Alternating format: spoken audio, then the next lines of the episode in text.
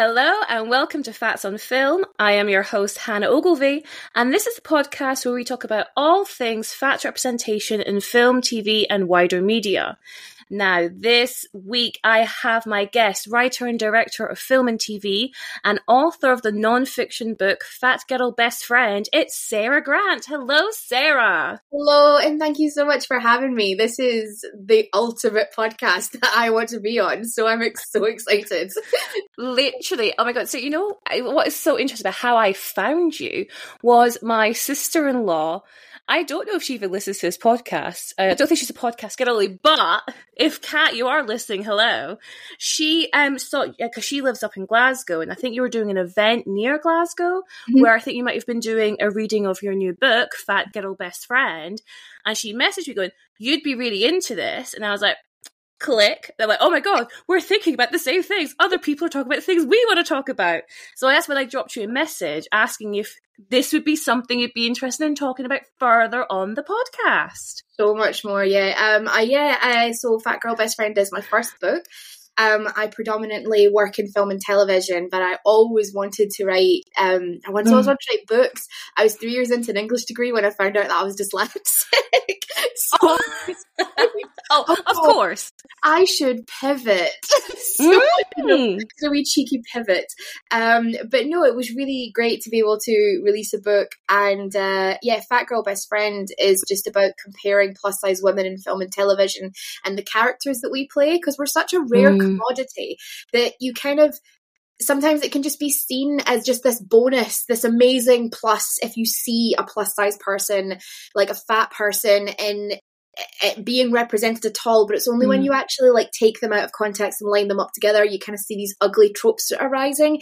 And as I started in my practice changing from going purely behind the camera to doing some work where I was in front of the camera, I realized that the only roles I was being seen for was the sassy sidekick or the insipid wallflower of the best friend.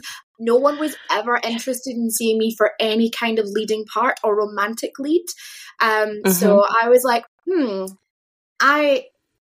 I think there's more to explore here. So yeah, that's Fat Girl Best Friend. It came out in July, and I think the Glasgow event must have been the book launch. It was one of the best nights of my life. Oh, that's so good. Oh, I mean, everything you've spoken about is things that we explored on this podcast, like the tropes that whoever the powers that be believe that only fat people can satisfy. So yeah, those fat best friends or the sassy sidekicks or like even like sages, the people who give advice, but they were the main character. And, you know, if you think about representation, how important representation is to how people view themselves and you know, the paths that they believe is possible for them. If you're constantly being fed, you are not the main character. Well, what's that going to do for your psyche? You know, what's that going to do for your boundaries? I think how much of a people pleaser could that make you? Because that's what you're constantly being reinforced. So much so. I remember, like, when thinking about it and having to kind of reflect on my own experiences, I remember how much effort and value I put into the fact that I was funny, that I was a person. And I think it's because I realized, or I felt that I had to earn my place within my friendship group. I had to provide value beyond just being myself. I had to make them laugh. I had to make them want to be around me. And I think that's because, like, we are told that we're never the main character. So other people who are main characters, these thin leads, are having a big emotional moment, and that is very valid. And whatever I was going through wasn't really valid enough. So I kind of had to be like, I need to stay relevant. I need to stay important in you, so I need to give you more. And yeah, the people pleasing, I feel that. Yeah, right. Yeah. I see it a lot. I see it a lot on social media when I, like, you know, I follow a lot of fat content creators. You know, curate your social media feed to who you need to see. Don't fall down that rabbit hole. But yeah, I follow a lot of fat content creators, and it, again, that unfortunately just feels like such a universal experience, because to your point, if you're not going to provide, I don't know, the good looks, and I'm using air quotes, good looks to the group, and you're not going to attract the men to the group, then you have to give something. You have to serve in some way. Like, your personality isn't enough. So yeah, being the funny one, or being like the constant designated driver. Maybe you're the one who's always at the end of the phone if someone wants to have a moan about their boyfriend. Even though you've never been in a relationship yourself, you know, like all of these tropes, you know, they're tropes, yes, in media, but they do become a reality because that's just all we think we're meant to be. Mm-hmm. And so, you know, I think we are talking about it more and more, like, you know, things like your book, like this podcast, we're discussing fat representation more and more, and the impact it therefore has on like people's true and real lives. Yeah. But I'm so happy that we are having this conversation more and more, because I mean, if you think back to when you were younger, Sarah, no one was talking about fat representation. Oh no, I mean, the way that I kind of described my upbringing was has anyone else been personally victimized by the 90s and noughties? Like, yes, here she is. It's the gaslighting of size 10, Renée Zellweger for Bridget Jones was fat, please. Or like Ralph for Sex and the City, just like, you know, yes. Whether it's so not only were people talking about this kind of positive representation, we were being made fun of even when like fat was attributed a moral value and not a neutral describer. And it was like the mere presence of a fat body, like Fat Monica and Friends, the most windy joke that you can totally tell them when the first time she appears, it's meant to be a one-time joke, but they just kept bringing her back out. And then it was the laziest writing. And like, I mean, I could talk a lot about Friends, but a lot of things I was like, oh, some of this for its time was like really progressive, and how it showed like, you know, women, being professionals and looking after themselves. There's a lot that you could say about it, but at the same time, the way it treated fat people and queer people, God, it was like so far in the other direction. And yeah, and that's what we were exposed to. So I'm like, ugh. That's like ultimately it. And I guess that's, you know, to our own horns here. That's why we're speaking about what we're speaking. That's why we want the listeners to be listening, because we want to like dismantle and dissect those representations and, you know, kind of shine a light on the lies that we've been told, like you say, that fatness has some kind of moral value, or that we're just some kind of joke, that we're not to be taken seriously. It's so important. I think for us, being more just in terms of the work that we do, puts us in a more kind of analytical headspace when it comes to consuming media, because we all consume media. But if you are not someone who works in this industry and stuff, which most people don't, then they're probably going to be seeing things, feeling things, internalizing things without any of the kind of analytical tools that we just which we have because of the jobs that we do, to be able to go, that's actually not right. So it is great that we're talking about this, because most people don't have those tools to be able to go, hang on, I am trained to pick up this and identify a trope and understand how it makes me feel. Whereas there's going to be people who are just going to still feel horrible because of everything that they watch, which is the same as what we did. So it is great we get to talk about it more. Yeah, it's great we get to talk about it. And on that, well, let's get into it. So this episode, we're going to talk about Stranger Things. Yes. Stranger Things is a sci-fi horror show for Netflix, developed by the Duffer Brothers, and the first season premiered on the 15th of July 2016. I cannot believe it was that long ago. Wow. And we've had 4 seasons so far. The 5th and final season is coming out at some point. Who knows when. It's an ensemble cast. So you have the younger guys and the younger kids, and then you've got the adults. So you've got Winona Ryder. Absolute diamond. Winona Ryder. You've got David Harbour, Finn Wolfhard, Millie Bobby Brown, Gaten Matarazzo, Kayla MacLachlan, Natalia Dyer, Charlie Heaton. You got Matthew Modine for a couple seasons, Noah Schnapp, you got Sadie Sink, Joe Keery, Sean Astin, who we will talk about more in a bit, Paul Reiser, Maya Hawke, Priya Ferguson, and Brett Gelman. Nominated for a bunch of awards, including Golden Globes and Primetime Emmys, throughout its run.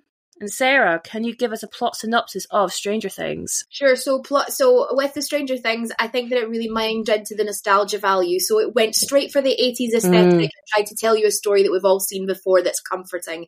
So we have these four little misfit boys who are like in the kind of American suburbs, always on their bikes, playing D&D, having a really kind of wholesome time in the small town of Hawkins.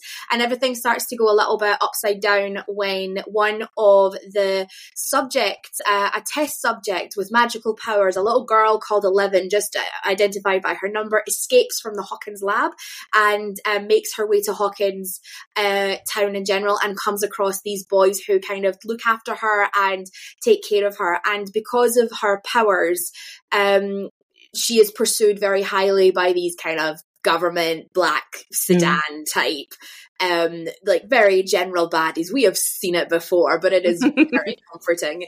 And what kind of happens is the boys are at the age that they're keeping things from their parents, so the parents don't understand why strange things are happening. Look, bad pun, strange things in the town. And it turns out that Hawkins sits on top of a rift in a kind of space-time continuum. It sits above a parallel world that they colloquially call the Upside Down, and there are spaces where there are gaps opening between our world and the Upside Down, which is a kind of monster-filled shadow version of our world. And Eleven has the power to close these gaps, but since these gaps are open, monsters are coming through and escaping, and the boys need to protect Eleven from the people who are trying to take her back to the lab and continue experimenting on her, and also find her a home, a family, and also defeat the evil monsters that are invading the small town of Hawkins. That's it in a nutshell. And we've had four seasons of this. That's the premise. Season 1, it goes places, shenanigans happen. Yeah. Shenanigans and new villains come in and they come back out again. Other countries get involved. Oh yeah. We can't have an 80s American suburb film without some Cold War nostalgic fear. Please, let's just have a Russian base under the wall. Why not? We can't do anything without being scared of the Russians. The concept of Russia. Yeah, just the general, like, yeah, exactly. The whole country's out to get you. Yes. Let's just start from the very beginning then. Sarah, do you like Stranger Things? I really like Stranger Things. I really like that it had. I think it started something really new. I mean, nostalgia is a huge like thing that is being mined just now, but I think it's because we live in a horrible place. The world is. It's a really antagonistic place for so many people. We have cost of living crisis. We have so many difficult things happening in our world just now, and I kind of feel that there's a crying out for comfort, especially from the pandemic. I mean, right, like watching figures for things like the royal family on BBC and Gavin and Stacey, these properties that ended tens of years ago, went through this massive resurgence because everyone's looking for comfort. And I think there's an element of looking back to the classics and wanting a simpler time. And I really like that as a starting place to then be able to play with aesthetics. I think Stranger Things also inspired things like Sex Education, which is a contemporary story with a period drama like production design, and it's just I really like how it's quite innovative. I think there's definitely some bits that I don't like. But one thing I will say is that I kind of feel that Stranger Things from season to season is a fan-led piece. One thing that really bothered me specifically about season 2 was the lack of female friendship. There were no female friendships, no women were talking to each other, and which was really upsetting. It was just a case you had these great girl characters who were just hanging on after the boys, and there was a huge outcry, especially between Elle and Max. And then in season 3, there was this huge story pivot where they became best friends. I have a feeling that a lot of things kind of came from that. I also know that from the first season, there came about the hashtag, which we're going to talk about, Justice for Barb. And then I kind of feel that going forward, the Barb storyline, or like the importance of Barb, was like played into almost like retrospectively. Yeah, I kind of feel 100%. They outcry, and then they had to try and find a way to give it importance in further seasons because they ruined it. Like they missed the trick.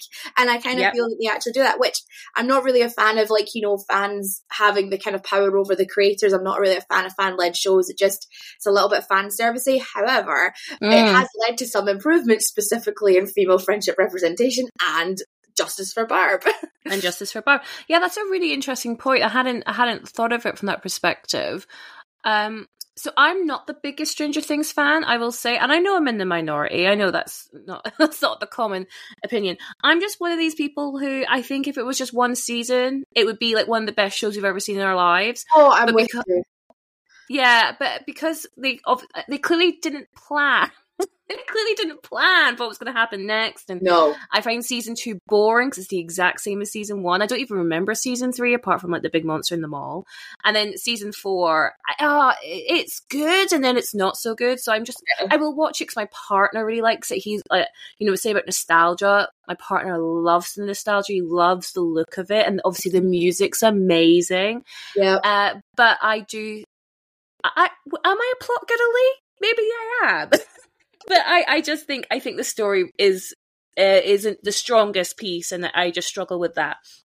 But on that note, I have seen it all, so I have something to talk about here. But let's go into the reason why we're talking about it on this podcast when we talk about fat representation. So we're going to talk about three different characters, and we're going to start with Barb Holland, who you've already kind of mentioned.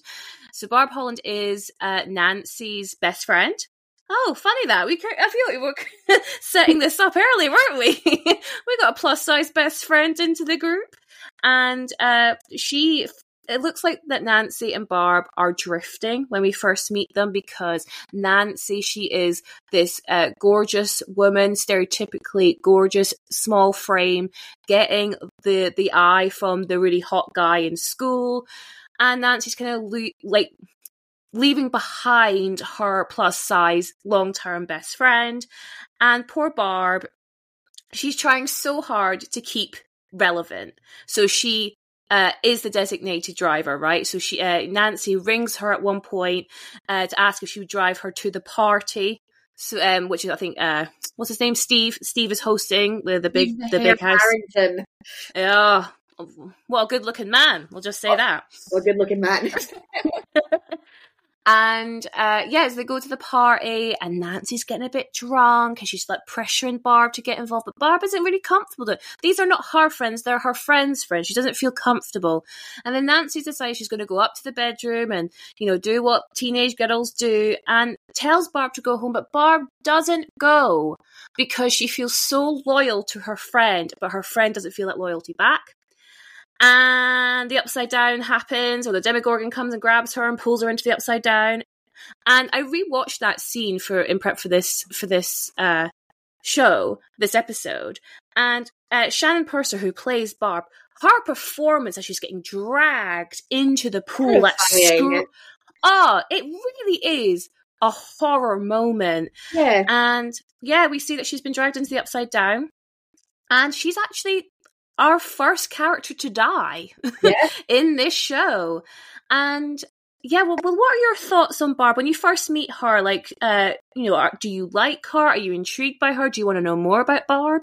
Well, of course I want to know more about Barb. I know absolutely nothing about her. Her first line in the show is to sidle up to Nancy and say, "Did he call yet?" Establishing straight away that we're going to be talking about Nancy now. And then that is what happens. Barb doesn't have any wants of her own. Actually, she doesn't say at any point that she doesn't want to go to the party. It's all about Nancy. And when they do go to the party, and they are parking up, and Nancy's changing into something a little sluttier, because we've all done that. We've all done that. Hoik the skirt up, no shaming here.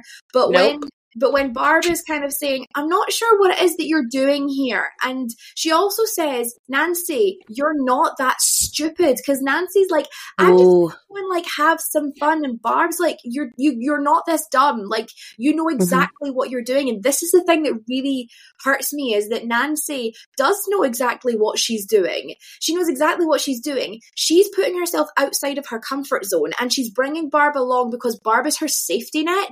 And as soon as she decides that she's happy to go beyond her comfort zone, then Barb no longer matters. It was never about protecting Barb, whereas Barb is always protecting Nancy. Yeah. And I'm just like a little bit, okay, that did not need to happen. That could have happened another way. It would have been way more interesting, because obviously Barb's death sets up the whole series. And I find it really interesting because I'm really interested in horror and women in horror, specifically in the concept of the final girl. And the final girl is usually at the end of the slasher movie, the only one alive. And usually they are studious and virginal. And it's usually sex by death happens to everyone else around her. So when you think about it, it should have been Barb that should have been the final girl. But it's not. Nancy becomes a kind of version of the final girl, Nancy, which this is one thing I love about Nancy's character, is that when put in a situation, Nancy finds out that she has a natural propensity to be extremely brave. Like, I just love the idea of this, like, you know, girl next door character when put into the line of fire is like, no, I'm actually a badass and I can handle things, which is great. But did her best friend literally have to die to set her off on this journey? And even then, the journey doesn't happen to, the journey isn't to find Barb's killer and to get revenge. It's that I think there's a monster. So it's more, it's happenstance. It only really gets the weight of Barb died and there needs to be justice in the later seasons after the outcry. So there's not really much I can say about Barb apart from the fact that she is literally sacrificed. I mean, and we've seen this trope so many times in young adult before. I think it's very easy to see. A direct comparison is Saoirse Ronan and Beanie Feldstein in Lady Bird, and Greta Gerwig's Lady Bird is that Saoirse Ronan is wanting to be with the rich, cool, popular kids, and the first thing she does is say to her best friend Julie when she sits down and goes, here's your packed lunch that my mum made you, she goes, no, I'm on a diet, even though she's thin and that's it. And instantly the cut is there and we see how she's going to do that. She's going to leave behind her world and the representation of the world that she doesn't want to be anymore because it's lame and it's beneath her as a fat girl, and that just really annoys me. So it's not the first time that we have seen the thin lead sacrifice her friend in order to elevate her social standing. Yes. Which is always a fat girl. And in this case, Barb is literally sacrificed. Bothers me. You're absolutely right. That trope of, if you want to elevate your status, if you want to be taken more seriously in just being the popularity contest, which is school, then you have to graduate from your plus size friend because they're almost like dragging you down, right? And then it's interesting that the Stranger Things goes that one step further to actually kill Barb, Nancy's not going to have this, and I apologise for the pun here, this dead weight around Nancy's ankles anymore, because Nancy needs to progress to the Steve the Hare Harrington's level, and then not only that, it does become a catalyst for Nancy eventually, because in season 2, like you say, after the whole hashtag justice for Barb, Nancy is a lot more hot on to this idea of we need to give the parents some closure on Barb, because the police have told the parents that Barb was just a runaway because the men in suits, as you mentioned earlier, they've taken the car and they've dumped it somewhere else. And apparently all girls just happen to run away with none of their shit in the car. Like, that makes perfect sense. And so the parents think, or they hope that means Barb will come home one day. Yeah. And I think it's interesting when that scene happens, when you see Nancy and Steve, I think it's more Nancy, she has that kind of guilt across her face as she's like, oh my God, we have to do something. And they're at the table with Barb's parents, and Barb's dad's a fat person and the mum is smaller, and they're having KFC. Now, I appreciate in the 80s, I think KFC was like the new thing, like it was the hot new thing. So there's probably a little bit of novelty around having a KFC at that time, but it also wasn't lost on me that we have a fat family. At least 2 out of these 3 members were larger people, and they are now having fast food. I was like, do we really hammer that home? Like, I'm pretty sure that's the only time you ever see fast food, because like a lot of the parents, a lot of the mums, through different points in the season, have little bits of kind of midlife crisis of being trapped in the 50s, nostalgia of keeping home, and of keeping a home, having a part-time job and looking after their families, and they all have crises. I mean, Nancy's mum has this whole thing where she thinks about having an affair with Billy because she's always making the dinner.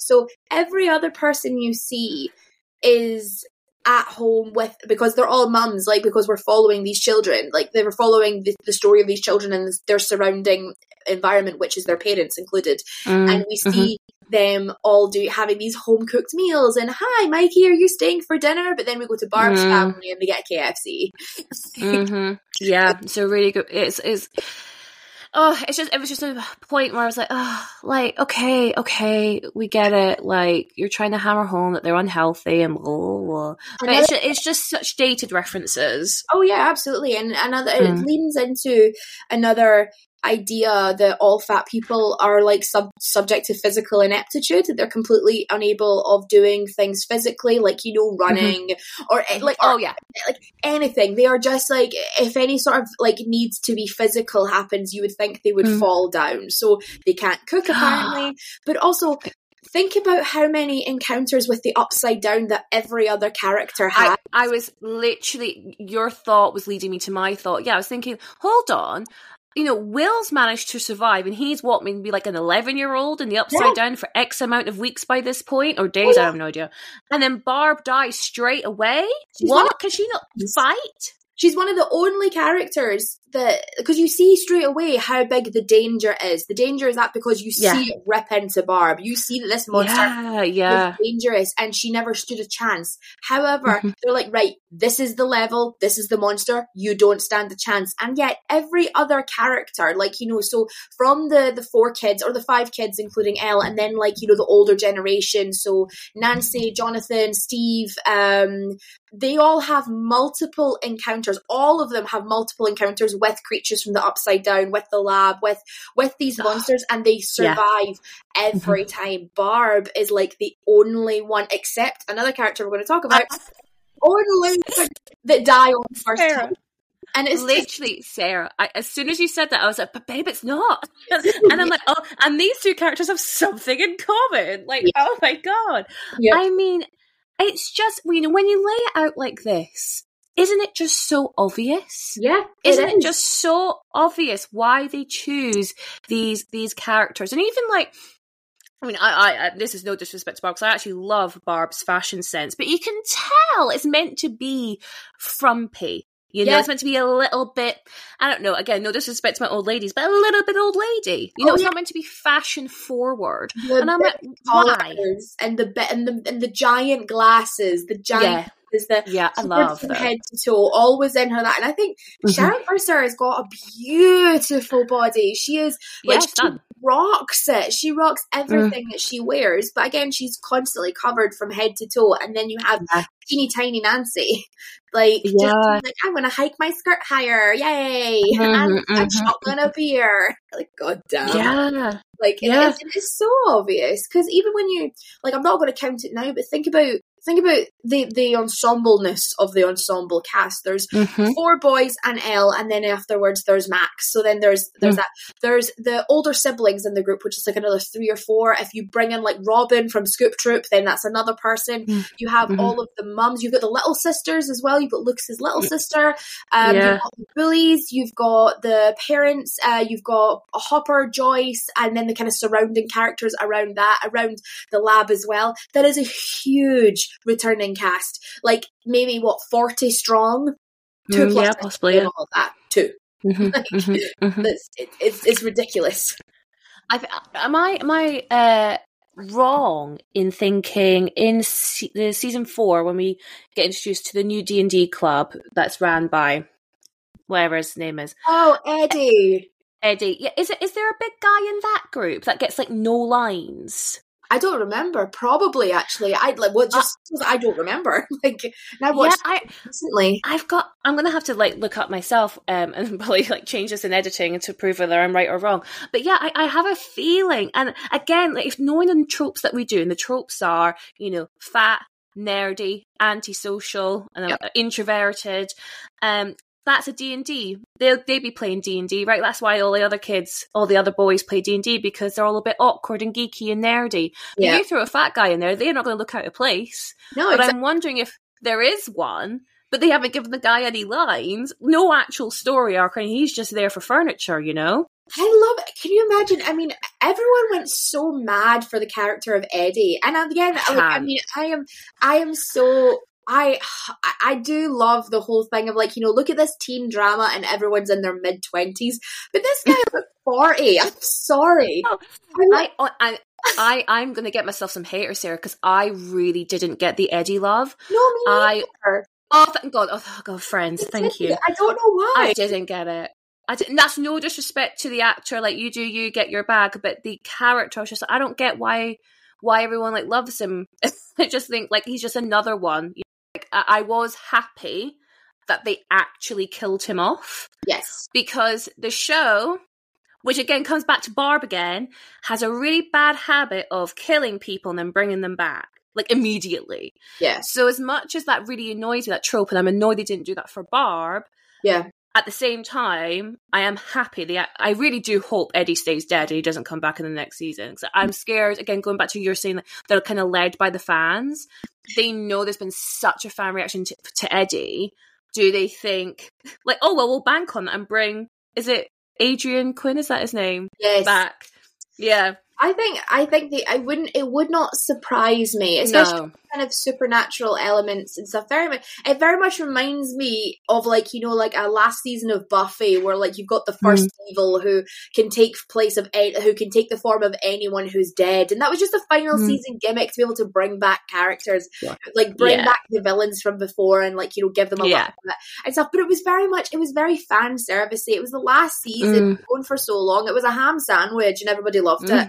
But I'm just like, but when I think about Eddie, and I'm just like, it was, he's like, oh yeah, he's just like, everyone thinks he's weird and no one really likes him. And I'm like, but the guy's buff as anything. He's scary. He's clad in leather, and, like, he, like, runs D&D, and everyone thinks he's a low-key psycho and that he deals a little bit. Like, all those things. I'm like, why isn't this guy a fat guy? Like, that guitar, if this was just this fat guy on top of a caravan playing the guitar, it would have been an incredible, like, it would have had so much more, I don't want to use the word weight, but it would have been, to me, I think, not even just for, like, you know, representation, I think it would have been so much more honest having this guy, because again, everyone's like, oh, everyone hates this psycho guy, and I'm like, I'm sorry, he's too pretty for everyone to call him a psycho. Yeah, like, yeah, far too pretty.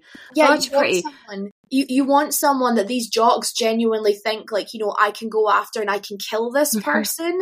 That's not this guy. They thought, they don't know this. They can take this guy in a fight. Like, I think he should have been this, like, older kind of, like, you know, just like a bad, fat, sweaty stereotype that you actually got to know, and just a case of he's actually a badass. That's what I wanted to see. Not like the dangerous 30-year-old playing a 17-year-old. Absolutely. So talking about the hashtag justice for Barb, you know, Shannon Purser's even said that, you know, she knows that Barb wasn't meant to be a big deal, you know, literally in for maybe one or two episodes of season one. And the Duffer Brothers had, you know, they admit they didn't go into great detail about the character since the focus was on finding Will. And again, you see that in the story. Like, there's a school assembly for, like, you know, prayers for Will. And, like, where's the prayers for Barb? For fuck's sake. But a lot of the fans spoke out, you know, saying, like, hashtag justice for Barb. And Laura Bradley from Vanity Fair, she suggested that Barb would be a similar misfit in society and looks, and this is her quote, looks more like someone you might actually meet in real life compared to the other characters, particularly Nancy. I'm like, yes, she does. She just looks like a normal person. She's someone you would know in your neighborhood. She's someone you'd know in your class. Yeah. So much more approachable and relatable than your Hollywood starlets. Now, I get this is a drama, and I get, like, you know, the whole point is like, everyone looks elevated. You know, everyone looks like, I mean, it's Winona Ryder's in the cast, you know what I mean? But it's frustrating when they're trying to force down this idea, going back to the Eddie thing, they're trying to force relatability onto characters or people who look like superstars. Yeah. There's only so far that they can push that. Anyway, so yeah, the hashtags, I'm with Barb and Justice for Barb, and several sites and forums were created to support her. Like, I can imagine the Tumblrs being all over Barb, you know, and then, as you said earlier, that fed into then the storyline for Nancy going into season 2 and beyond. Because that's how It's not directly, but that's kind of how Murray gets involved, because they approach Murray on helping with the conspiracy theory against, you know, the big bads, and to get evidence for Barb's family so they could move on. Yeah, and that's how they end up in some sort of Russian conspiracy, all because they had a character that was rid of far too early. Yeah, I totally agree. Is there anything else you want to talk about with Barb? Not just a case of, like, it's a shame. And because I think that even Netflix, I kind of feel like Shannon Purser, like, it's funny because Shannon Purser was so underrated, I genuinely do think that it led directly into her being cast as the lead role in Sarah Burgess's A Loser, which was meant to be, like, you know, you wanted to see this person, this relatable person, this everyday person in a high school movie and stuff, and it was just the worst thing I've ever seen. And I'm like, it was just, I won't go into it, but again, it's just, it's very funny. It reminds me of, like, you know, when Barbie came out, Mattel, or, like, you know, the film critics were like, oh my God, we need to be making more films about toys for nostalgia. Yes. And everyone, and people are like, no, you need to make more films by women for women. That's kind of what I feel like. It's a case of, like, oh, you want Barb? Here, have Sarah Burgess as a loser. And I'm like, I cannot begin to tell you how much that isn't what we wanted. Yeah. Yeah, so I guess our lasting message then on Barb and Shannon Purser is cash Shannon Purser and better stuff. Like, we'd love to see more of her. You know, get her face on our screen. Absolutely. Like, she has a character that lasts 2 episodes, and look at the legacy she's left. Like, it's unreal. What an impact. Exactly. That's gold. Oh, literally. All right, let's move on to season 2. Oh. So we've done season 1, we're going to season 2, and we are introduced to a new character. He is Bob Newby, played by the legendary Sean Astin, and he is Joyce's love interest for this season. And we understand that Bob Newby, they knew each other at school, but Bob was, like, you know, part of, like, the geeky group, and he's actually the one who campaigned to start the AV club that the boys now love. And it's just like, oh, I love that little connection. That's so cute. But, like, Joyce was, like, the popular one at school, so she didn't really notice Bob at school. And then you've also got Hopper, who was also at school with him, but he's a bit of a jock. So you've got that kind of still existing school dynamic between the three of them to a certain extent, especially between Hopper and Bob. And Bob, he is the store manager of Radio Shack. He loves the technology. He's clearly got, like, a super clever way of viewing the world and, like, viewing puzzles. He's a problem solver. He's clearly very intelligent. And he's also brave as fuck. Oh, brave. So brave. And, like, unfortunately, I don't even know what episode it is, but towards the end of the season, he is the one holding back the gates, trying to get everyone out of the Hawkins laboratory when there's these demi-dogs running around. And as he makes his break for safety, a demi-dog grabs him, and then he just gets mauled to death, while Joyce... It is disgustingly violent. While Joyce is screaming and Hopper is dragging her away.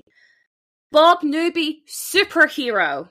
Superhero. Tell me your thoughts on Bob. Okay, I love Bob. I mean, I think, again, this leans into, like, you know, the things that I expected from myself growing up. I was such a Lord of the Rings girly growing up. Like, I never read the books. Like, I really struggle with them. I'm dyslexic, and I really struggle with Tolkien's writing, but my dad was such a fan, and it was almost like there was a disappointment that I couldn't read the books. He was kind of disappointed in me. So we got to share the love of films with them. But I love that. I mean, the way I kind of talk about, like, you know, like, when you're a girl, when you fancy Legolas, and then you realize you're a woman when you realize it's Aragorn all along. But for me, like, so true. I know, it's just very much like, how do you separate the boys from the men? I remember, saying, even when everyone in my school is like, oh my God, either in love with Legolas, and then we got to a certain point being like, so Legolas is Aragorn we fancy. We've clearly just all had an awakening of some sort. I remember being like, no, Sam's my ride or die.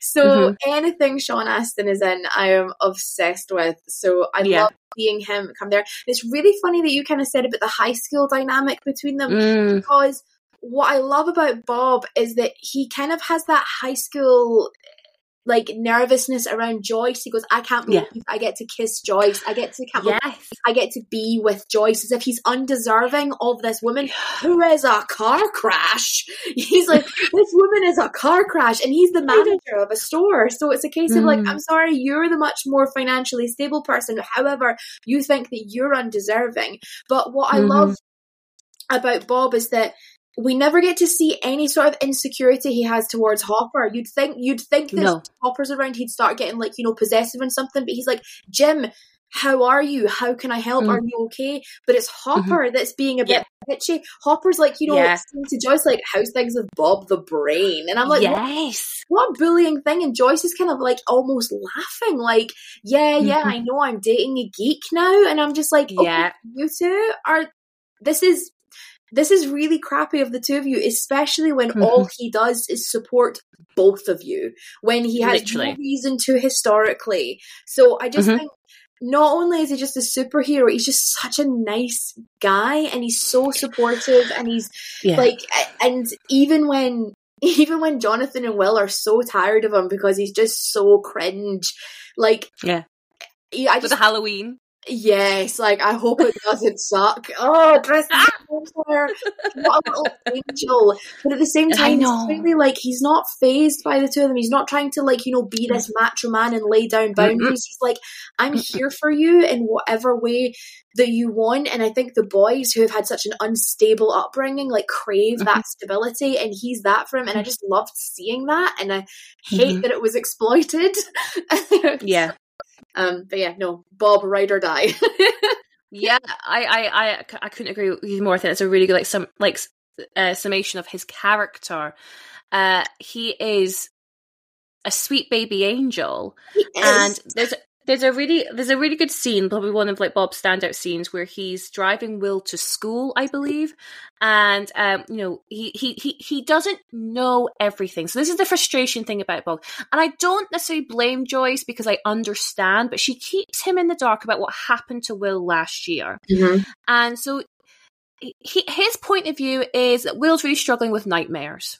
That's his point of view. So he's like, well, okay, I have experience, because, you know, we've all had nightmares. They're really scary. So he thinks, hey, I'll just, you know, give Will a bit of a pep talk.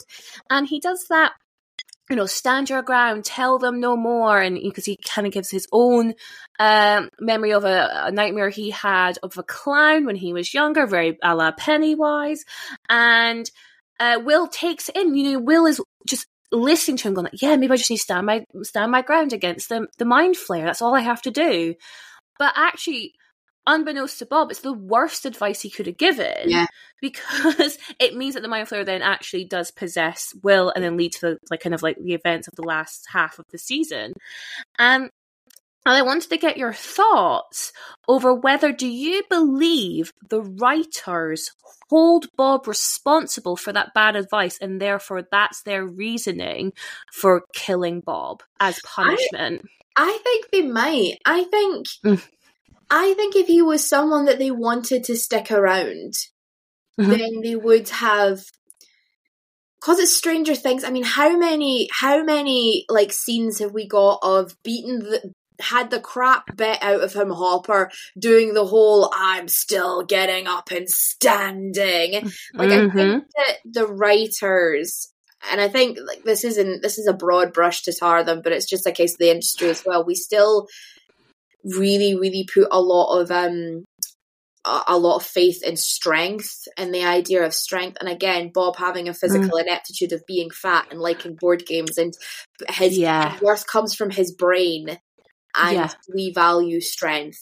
We like that Hopper is good with guns. We like that Hopper can shoot humans in the face, like, and put his cigarette out in their eye, like, and that's just something that we like. And which is really funny, because there is an element of like, Stranger Things is meant to celebrate the outcasts. It's meant to celebrate the bullied, celebrate the people who find enjoyment out with that, who find it in, like, you know, things that are seen as fringe, and like, you know, D&D, as much as D&D isn't fringe or anything, but in terms of mainstream media, especially from the 80s, like, Mm-hmm. Like, you've got, like, they're definitely the kind of outcast characters. It's meant to celebrate that, which it does to an extent.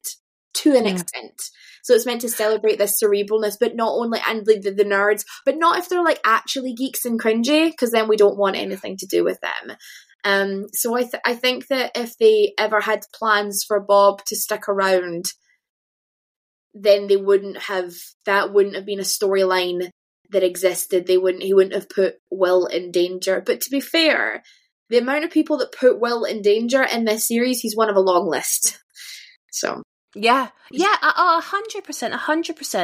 And going back to what you were saying about his, like, you know, physical ineptitude, using air quotes, you know, you could argue if Bob, you know, wasn't so fat, he could have ran quicker and got away from the demi-dogs, you know? Like, you could go down that rabbit hole to blame his body size on his death, or he could have, you know, like you say, fought them off more, just, you know, outran them somehow. Oh, yeah, that's absolutely what's insinuated. That's 100% what's insinuated. That's so dark. But I think... Also, just to that point... Up until that point, he has done the most. You know, he's the one who's gone down into the basement, put the coding in, because he's the only one who knows how to do it, because he's the smartest. He's in the sphere, like, he's the only one who knows the code in order to, like, reboot the system, in order to get everyone out of the building. And he's done that for, like, you know, however many people are in that building at that point, and he's the last one standing, and he still gets killed. He is the first one to volunteer as well. Yeah. He's so brave. I also just want to come back to the relationship. Because I remember when I first watched the season, I see that there's that scene where Joyce is at the, like, I don't know, it's maybe, like, I guess, like, a Dollar Tree or something like that, and he comes in, he's asking for, I don't know what colour it is, but, like, the little trick or treat jack-o'-lantern things. And she's like, oh, maybe some in the back. And they go out the back, and they're having a make-out session. And Bob literally says, I feel like a teenager. Going back to what you were saying about this, he doesn't feel worthy to be, like, making out with the Joyce, you know? Joyce is on this pedestal for Bob because of the social value she had or held in high school. You know, to your point, whether she still holds that now, I mean, I think that's up for discussion. But Bob still views her at that level. And I remember thinking, but Endgame is meant to be Joyce and Hopper now, so this is just a stopgap. I remember thinking that, and I was like, oh, okay, so, like, we just got to, like, you know, deal with this romantic connection. I obviously didn't know how it was going to end at that time, but I remember thinking, we're not meant to take this seriously. We're not meant to get too involved here, because we all know that Endgame is Joyce and Hopper. Yeah. Okay. But also, we all know that Joyce isn't getting with a fat man. I'm sorry, but, like, we know that. We know that when she starts making out with Sean Astin, we know it's doomed from the start, because that's not, even if Hopper wasn't, we know that Joyce...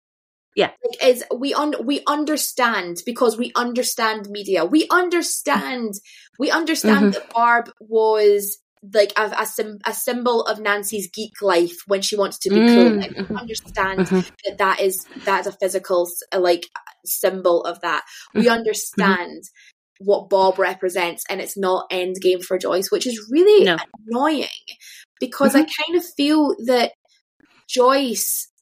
Like, as much as Bob is clearly invested in Joyce, in her kids, in her life, in the relationship that they have together, and being happy with them, Joyce isn't ever seen to be invested in him. She likes the easy. Definitely. She likes the stability. She likes cuddles and kisses and things. Yeah. And it's a case of, but even then, even though she's making out with him in a cupboard, there's this weird feeling of sexlessness to it, which I'm just like, what are you doing? Like, what are you doing? What do you actually want from him? Because she's had a really, really hard time, and she needs things not to be hard anymore. And she has someone who is stable and kind and dependable and puts her on a pedestal. So is safe hands. She is safe hands. I'm pretty sure that if anything ever did get super serious, she'd be out the door in the second, because she didn't want that in the first place. Well, we know, because he suggests, why don't they move? Yes. Why don't they move to his hometown? Yeah. And she says no. Yeah, I totally forgot about that, but that makes no sense. He's just like, yeah, if we moved somewhere, then we would just be a couple. There wouldn't be all of our history hanging around her neck. But no, the history around her neck is what separates the two of them, and she needs that. And no, bad Joyce. Bad Joyce. Bad Joyce, 100%. And also to compare Bob and Hopper as love interests for Joyce, you know, you mentioned how good he is with the boys, you know, how he isn't trying to be a father figure. He's like more like a friend, but also not like a close friend. He's just an adult who is there if they need him, which is like, you know, probably the healthiest position he could take for himself in his family dynamic. So healthy. Yes. Yeah, it's so like, but he's also, Bob is incredibly emotionally intelligent. You know, this is why he can read that something's wrong. This is why, like, and again, going back to the whole Joyce not telling him thing, I think about Will's history last year. That in itself, that's like, well, you're not part of this club. Like, this is like an arm. I'm keeping your arm's length. Everyone else in this show can know what happened to Will last year, but you, my new love interest, cannot. And I think that's a really telling decision from Joyce. Oh, absolutely. And then again, like when that happens and stuff, it just shows that it doesn't faze him for a second. She's like, "Oh, Will's sick." So he turns up and he's like, "I've got board games because that's always made me sick." I know. Because he's considerate, he's kind, and he knows exactly what he's doing. And then when she's like, "Oh no, you can't come in," he doesn't for a second go, "Joyce, you have to let me in. Joyce, you need to let me help. Joyce, you need to do that." Not at all. He goes, "Okay, that is absolutely fine," and is not phased in the slightest because he is a healthy adult. And it's only when he's walking away being like, obviously, if I can help you, just let me know. They don't call me Bob the Brain for nothing. And that's when Joyce lets him in on the secret, when there's something that he has to offer her outwith of himself. Again, feeding back to me saying that I felt that I had to be funny in order to serve myself. Like, Bob has to be smart. The only way Bob can contribute to this group is by being smarter than everyone else. Otherwise, there's no place for him. And it really bothers me. Oh my God, it's such a good point. Bringing back to this idea that fat people, plus size characters have to provide a service. Yeah. That's the only way that they can prove their value, provide their value to the thin main characters of the story. Yes. Oh God. It's so frustrating because, again, to your point you mentioned earlier, which was so well made and so eloquent, this is a show that's meant to celebrate those on the edge of like society or like, you know, culture, right? Yeah. Those that have been othered because they like D&D. Will, like, you know, Will's obviously coded queer, and he feels very othered for that. Like all of these things, I'm like, oh yeah, great, grand for that, do that. You know, you got Hopper when we first introduced him. He's like, you know, completely riddled with grief. I'm like, yeah, show that representation all day long, show it. But then when you get to their fat characters, they are so disrespectful. Yeah, it is. And I don't know whether I'm finding this conversation cathartic, Sarah, or if I'm just getting more and more frustrated. So I'm just like, you're just with rage. You're with a rage fan. Yeah. But going back to the emotional intelligence thing, I just really want to compare Bob and Hopper. So we have, like I said, Bob, incredibly emotionally intelligent, understands where he is with the kids. And then Hopper, especially in season 3, like they completely butcher this man's character in season 3, becomes this really possessive, like toddler throwing his toys at the pram, and Joyce doesn't seem to reciprocate his romantic feelings. But then we also have that storyline where he cannot communicate with Eleven, and so he needs a woman to hold his hands about emotions. And I'm just like, how on earth, you know, going back to this idea, we know Joyce and Hopper are meant to be endgame. But how can they be when you've just showed us Bob, who's clearly, by all accounts, apart from physical, is a better man? Yeah, exactly. That's it. And I think there's an element of... This is difficult because we're talking so much about how Bob is a great character and he is better and stuff. And I think there is still an underlying thing that's not interesting to us. We're not interested because the thing is, Joyce damaged, Hopper damaged, but their damage fits. Like they, in the way that Joyce is too over emotional and can't communicate with her boys, she has someone who is less emotional and knows how to speak man. And then you have Eleven, who is an absolute hellfire teenage girl and has never been raised in a kind of thing of, like, you know, boundaries of parents and things. So she sees her and herself as Hopper as not a father-daughter relationship. In fact, it kind of changes in his absence. She kind of, like, starts to being like, oh, my dad's not here anymore, and, like, yeah. But at the same time, I'm like, but that wasn't what their relationship started out like. Season 2, which I think at its strongest, they were equals and friends, and I think that he was letting, like, there was an element of, like, you know, them seeing each other for the people that they were, and then finding that family connection together that's kind of just fallen into a less interesting father-daughter relationship for me. Anyway, I'm getting sidetracked. But what I'm No, it's all valid. But what I kind of feel is that we know that their end game, even though they are the worst, because they are the worst, their damage doesn't like that. We're not interested in Joyce getting healthy. We're not interested in Joyce being whole. We're looking for people who are worn, torn together, who have been through it with their kids. We're just looking for people that we understand that when the thing ends, eventually at the end of season 5 or whatever is coming out, like when that comes out, we understand that they're going to end and need therapy. That's what we want. Well, you know, in the 80s, therapy wasn't that common or not that popular, so they'll struggle. They'll struggle, I think, to actually take that step. No, that's such a good point. The phrase you use, how their damage fits, is really interesting. And as well, the fact they're both quote-unquote families, where Bob clearly isn't a family man. He doesn't seem to have children of his own. Yeah. Again, implying a bit of a, you know, nerdy virgin. Yeah, because obviously, I know.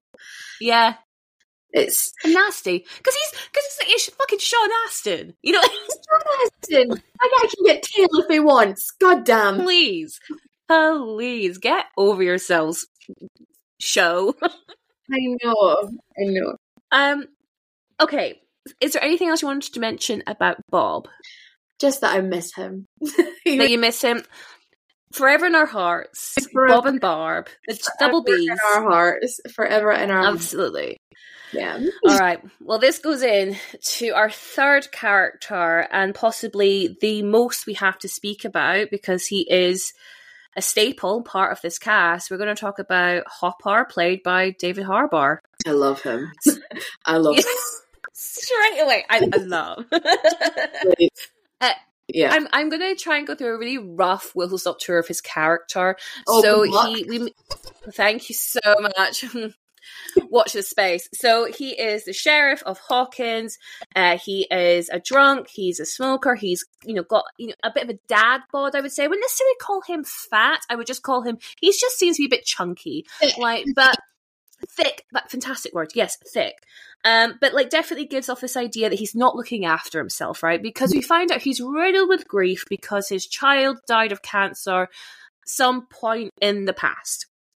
Anyway, he gets involved because he's a part of the rescue team who rescues Will from the Upside Down, and he has all these flashbacks of his child, and we get to understand why Hopper is so angry and so disengaged with his work.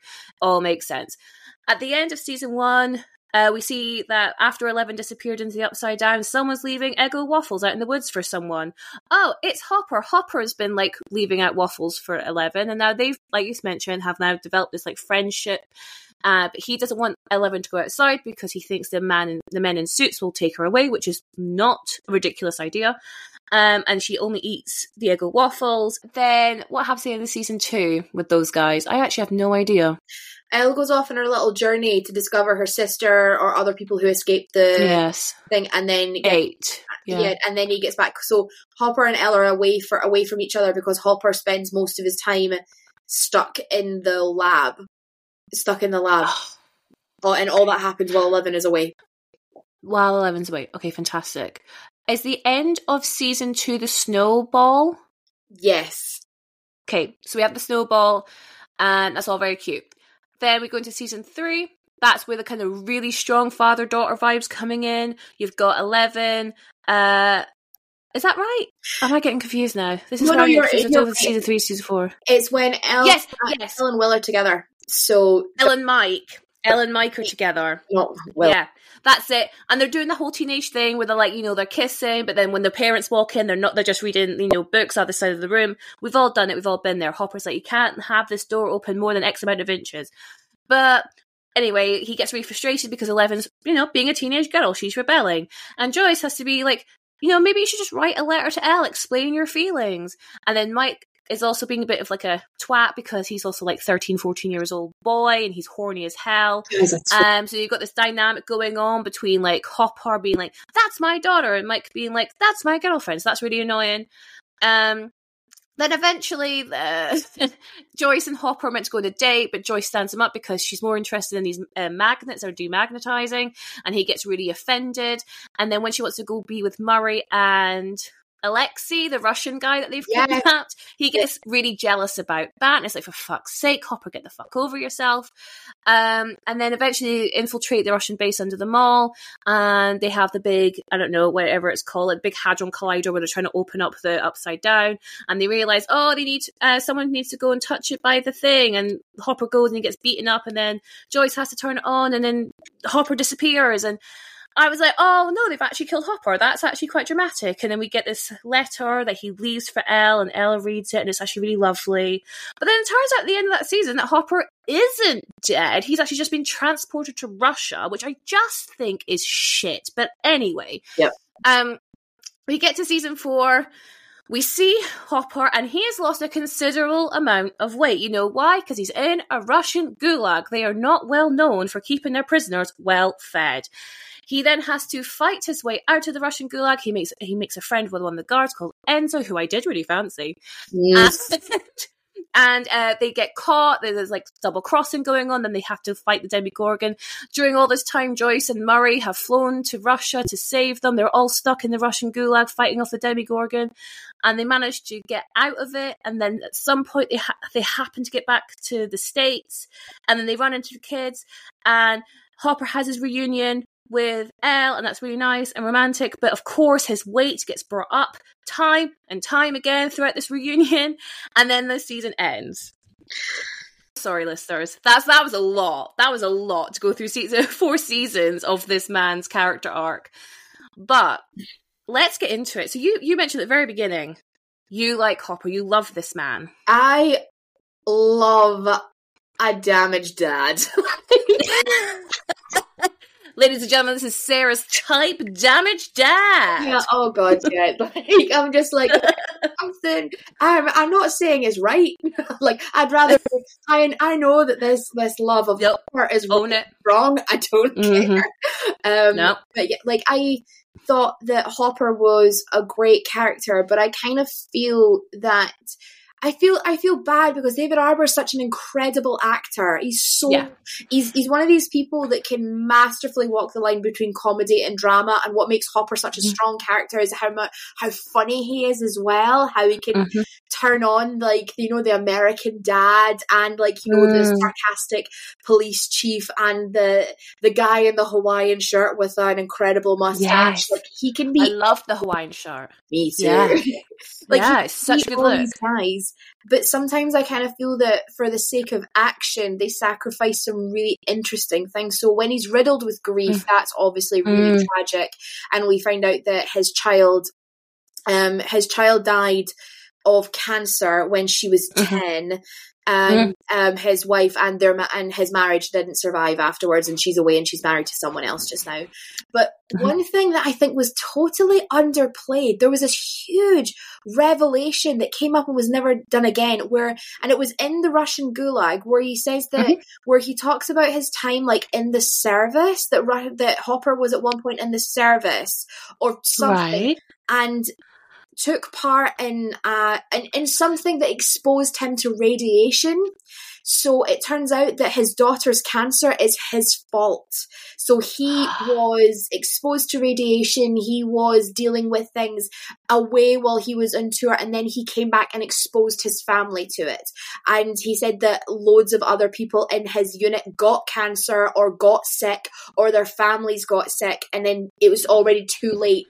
And the thing is, that got mentioned once, and I'm like, this is so juicy, and it never gets brought up again. Never gets brought up again. And I'm like, this is such an incredible revelation, the idea that Hopper has been carrying around that he gave his child cancer because of his decisions. Yeah. And she's the one who suffered and died as opposed to him. And that's why he's been suffering so much. So it's the fact that his decisions affect his children, which causes so much extra guilt with the fact that he's in a gulag and he doesn't know what's happened to Elle. So it's a case of his decisions has led to like his children potentially suffering. And it's such rich territory. But instead of actually exploring it, we're like, we're battering the Demogorgon. Let's do like a Stranger Things does Gladiator in terms of putting him out, putting him in the ring and then releasing the Demogorgon, and he has to like, you know, pick up a pitchfork and fight for his supper and all that. And I'm just like, it's dramatic, but I'm bored. But this is one thing that I find really funny, and I just don't think they figured out how to do it correctly, because the thing is, in order for children to get up to shenanigans, the first rule of any sort of children's literature is get rid of the parents. It's why lots of school things take place at school or boarding school. Harry Potter's boarding school, there's no parents there, so they can get up to shenanigans. And that's why Stranger Things 1 worked, because Elle didn't have any parents, and the boys are at that age where they are constantly on their bikes at each other's houses. You don't know where your kids are. So the kids could disappear for days, and they could call home and say, I'm staying at Lucas's, I'm staying at Mikey's, I'm staying somewhere else. And you just would not question it, because that's just how things are. Like, it was very much like the idyllic suburban 80s where you left your doors unlocked, that you weren't really afraid of crime or anything. So the absence of adults was great, what leads to opportunities for the kids to get into the story. However, as we've gone through the series, we've got way more invested in the adult characters and the ideal of the ensemble. So what they have to do every single season is find some sort of plot device to get the adults away and then bring them back at the end. So it was in season two, Elle was off on her own journey, so it wasn't the adults that left, it was Elle, and then everyone else, like, you know, was in the lab, so that actually worked. Although, it was Scoop Troop, so then you had like Steve and Robin and Lucas's sister and Dustin like off in their own wee group. And this is what I really loved about season 2. I thought it was masterful in the way that they had all these different ensemble casts doing something in a bigger plot that just naturally came together all at the end for the finale, which was brilliant. But they just it's really hard to replicate that. That's a really difficult thing to do, plot device. So then they're just like, send Hopper to Russia. I was like, that is such a cop out. And then it means that Vince and Murray spend episodes trying to get on a plane. And, like, can we just point out the character flaw in that? Because are you telling me Joyce is going to leave her sons and her adopted daughter, who she knows the government are out to get, on their own in a new town? Yeah, it doesn't make no sense. And she's like, oh, because I'm going to get Hopper. And I'm just like, I'm sorry, Joyce. One thing that I will say about Joyce is she is determined. But what a really strong point of her character is that she's so determined. And in season 1, she's like, I know that you look at me and you think that I am a car crash and I am lazy and I'm just a mess. However, I'm going to stick to my guns here. Even though she knew it was right, she knew how she was perceived and she knew what her limits were, but she didn't let them stop her from, like, you know, actively pursuing her son. That worked in her favor. However, in order for Joyce to go from, like, I know my son is lost and he is trying to contact me and something weird is going on here, to go from that to being like, my boyfriend, or, like, you know, my friend is in a Russian gulag and I'm going to commandeer a plane with a guy who speaks basic Russian to go and get him back myself. I'm like, that's jumping the shark a bit. It really is jumping the shark a bit. Like, I was really shocked by the Russian storyline. It just didn't make sense. The only character I actually believed during it, that whole thing, was Murray. I totally saw that from Murray. I get that, because he is that kind of character where we don't know a lot about him. Yeah. He's eccentric. I can imagine him doing this. But for like, even like Hopper, like, I understand him working with Enzo to get out. That tracks for me. But what didn't track for me was him sending a letter to Joyce to let him know that he was still alive. Like, no, he wouldn't put Joyce in that danger, because he wouldn't want to put Eleven in that danger. Going back to what you were saying, I mean, I completely completely had forgotten about this extra level of grief and guilt he felt towards his child, which makes so much sense about then why he's so overprotective over Eleven, because it's like his second chance, right? So you're telling me that this man who has his second chance, where he doesn't, you know, his decisions are going to impact a child, I'm going to do it right this time, would then send a coded letter to a random woman in California to say, by the way, the Russians have got me, and by the way, I know you've got my child, so, like, you know, keep her safe. It makes no sense. It makes no sense. No, it's just, it's so weird. I think it's just, again, I think it's being fan-led. I think it's growing at a rapid rate because it's so popular, which is amazing. Yeah. I mean, it's a problem of success, and don't we all wish we had them, right? So it's it's growing at such a rapid thing. But however, if you can't tell your essential story well, then what are you doing? So it's just a little bit like, I think Hopper was wasted, and also the opportunity to bench Hopper for half a season, if not an entire season, in order to do a weight loss story and get him, like, you know, super, have this, like, you know, really haunting, traumatic thing happen to him. It just doesn't fit in the language of the show.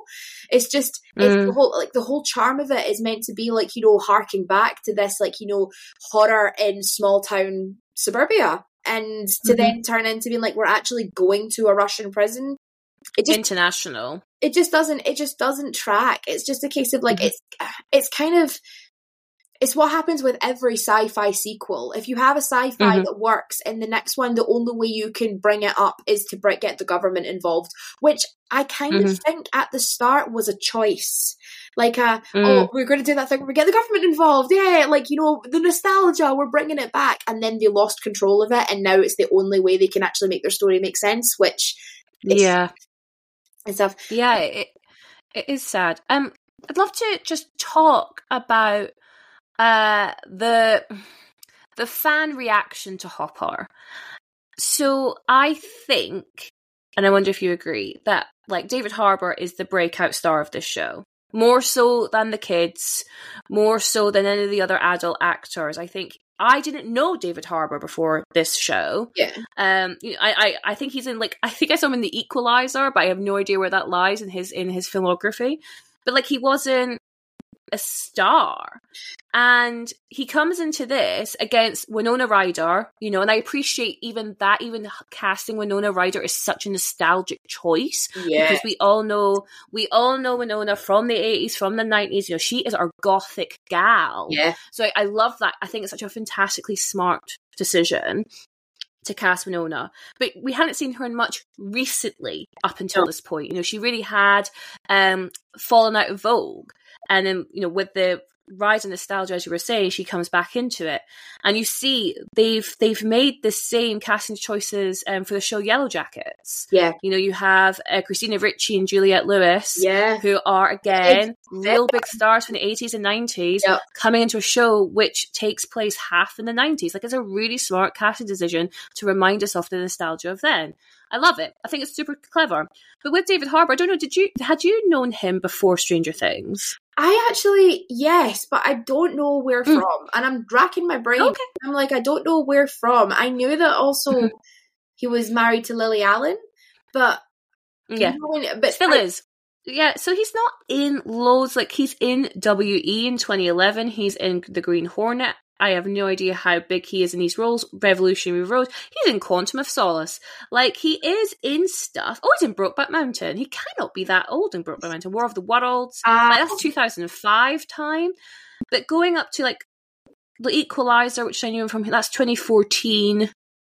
And then we go in to... He's in 10 episodes of The Newsroom, which I guess was quite a popular show. I remember him for... That'll be who it is. It'll be The Newsroom. So I'm such an Aaron Sorkin fan, so I, like, follow... There you are. I followed The West Wing religiously. So I know more about American politics than UK politics because of The West Wing. And The Newsroom was the next series after First Working. So that's where I know him from. Like, again, it's just that what he's in one thing that I've seen. I'm like, no, he's a massive star. You knew it. Yeah. He's in Black Mass in 2015 and then in Suicide Squad in 2016, but that is the year that Stranger Things came out. And then, then he's exploded, right? So you've got, like, Hellboy, like we mentioned, that's 2019. He is in. I really fancied Hellboy. Yeah, it's a very good choice. Ron Perlman in the OG Hellboy. Oh, worked for me. No, I really enjoy the original Hellboys. I think they're really good, really fun action films. Team punky and really camp. Yeah, really camp. Oh yeah, totally. Yeah. Extraction, Black Widow, so he's now in like the Marvel universe. Violent Christmas, We Have a Ghost, Gran Turismo. So he's making money. The man's making money. Yeah. But yeah, I remember though the reaction of like, oh my god, like you say, like, what a hot guy, damaged dad, love this vibe. Yes. And there's been fan edits. If you like go on TikTok or Instagram, people like doing like little fan edits and reels of David Harbour like walking in his sheriff's outfit, dad bod goals, all of this. I need this. You need to get your algorithm working for you. Right? I was liking it. I quite liked David Harbour in the jaded police chief. Again, it was a nostalgic choice. We've seen it a million times before. The alcoholic, like, someone that used to be like a detective, like high up in the force, but seen too much and has had to take a residency in a small town. We've seen it a million times before. Like, it's Twin Peaks. Like, we've seen it. So it's really, it was really familiar and nostalgic. And I thought, when seeing someone do a role that's been done a million times before, I think it's really difficult to bring the tragic backstory. The tragic backstory is a trope as well. So to see someone do something that has been seen so many times before and give it nuance, like I thought you did a really great job. I'm just trying to think about the dad bod, just kind of in particular. I think it makes sense. Again, we want this. We want this to be rooted and everyone wants to feel like the girl next door. You want to be welcome to Hawkins, the safest town in America, and so you want everyone to be really comforting and really familiar and stuff. And I thought it was great that he kind of had a bit of a dad bod for it, because even though we've seen it before, he's not like this hardened guy causing bar fights or anything. He's too messed up for that. So I think it really worked well in his favour. But also, he's not... It's in the same way that, sometimes you see teen shows with people in their mid-20s, and then you have the opposite. You have Grey's Anatomy, where you have, I'm the new head of cardiothoracic surgery, and they're like 23, and you're like, They're like, I might have skipped third grade, and you're like, skipped 10 years, mate. That's to have these young, sexy people playing established authors or owners of higher ups or things. So to see a police chief that's like the correct age, the correct background, the correct body type, like the one that you're like, this all makes sense for the character, was really refreshing. And I just think that people fancying Hopper didn't have anything to do with his body. I think it's just because he was such a good actor and it was such a warm character and he did it so much justice, which is why I'm all the more mad that they made him lose weight. Like, I'm all the more mad. Yeah, 100%. So let's talk about it. Let's talk about the elephant in the room. So I mentioned he gets to the Russian gulag, and our first shot, there's a group of prisoners, and they all seem to be working on this railroad, and the camera pans, and then all of a sudden this head pops up and we see a very slimmed down Hopper. And obviously, the show's trying to convey that time has passed. Time has passed. He's clearly a prisoner. He's clearly not being fed appropriately. Therefore, he has lost weight. Yes. Right. I totally understand the visual storytelling happening. Yeah. But that is not how the audience have taken it. From how I viewed and what I have listened to, Sarah, has really disturbed me when it's come to Hopper's storyline. So I saw it on social media. I saw it in tweets. I heard it on a podcast, a very popular British podcast where they spoke about Stranger Things. And I heard one of the guests say, God, doesn't David Harbour look great? Oh, I could do with some time in a Russian gulag. Oh, yikes. Oh, I literally heard that phrase and I saw it on tweets and I was just like, whoa, whoa, whoa, whoa. That is not what you are meant to take away from us. This character has been starved. I have no idea how David Harbour lost weight. I don't need to know.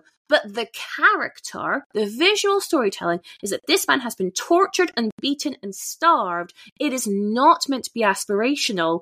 And yet, because we are so sick when it comes to diet culture... Yep.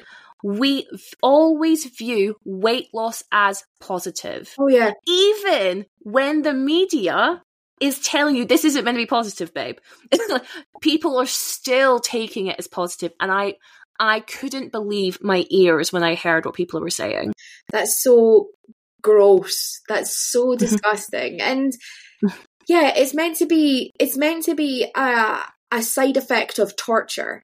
That's the weight loss is a side effect of torture. I always think that there are multiple ways to show that this is there. For example, they could have given him a beard. He could have been told to grow a beard. Oh, yeah. Another way of passage of time didn't require, weight loss or anything, whatever. But again, to be fair, I'm still kind of the Russian storyline didn't really make sense to me anyway.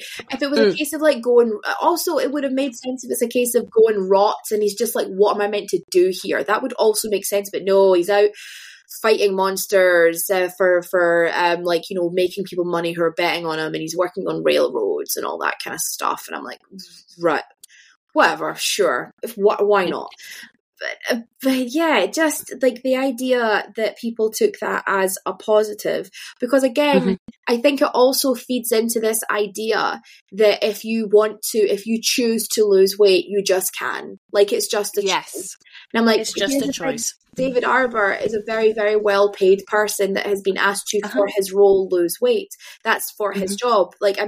All actors, when I say all actors, I'm going to say all able-bodied actors, because it's a completely different name for disabled actors, but all able-bodied actors, when they show up to do it, that is actually what they're doing. Their body, their emotion, their experience, and their craft is how they provide their service and earn their money. So if they're asked to do something, play this character, then that's what they have to do, and they work that out as well. David Harbour will probably have been paid to lose weight, and it would have covered his nutritionist, his personal trainer, and he wouldn't have been working during the time, because he's so well paid that he wouldn't have had a 9-to-5. He wouldn't have had any job. So being like, I have this 6-month period where my only goal is to lose this weight in a healthy way, in a way, and we just don't have those kind of means. It is not a choice. It is a cultivated plan that the uber wealthy can afford. So I think that it's just to be so glib about it is just you. I've never heard it described as sick before, but it is the best word I've ever heard. It just shows how sick we are. That's the thought that comes into your head. Yeah, I mean, I think it is to not read the room, and like you say, I mean, that is one of the biggest lies that diet culture and the media like to perpetuate, is this idea that staying fat or gaining weight is a choice, and therefore we're making the wrong choice, right? And therefore we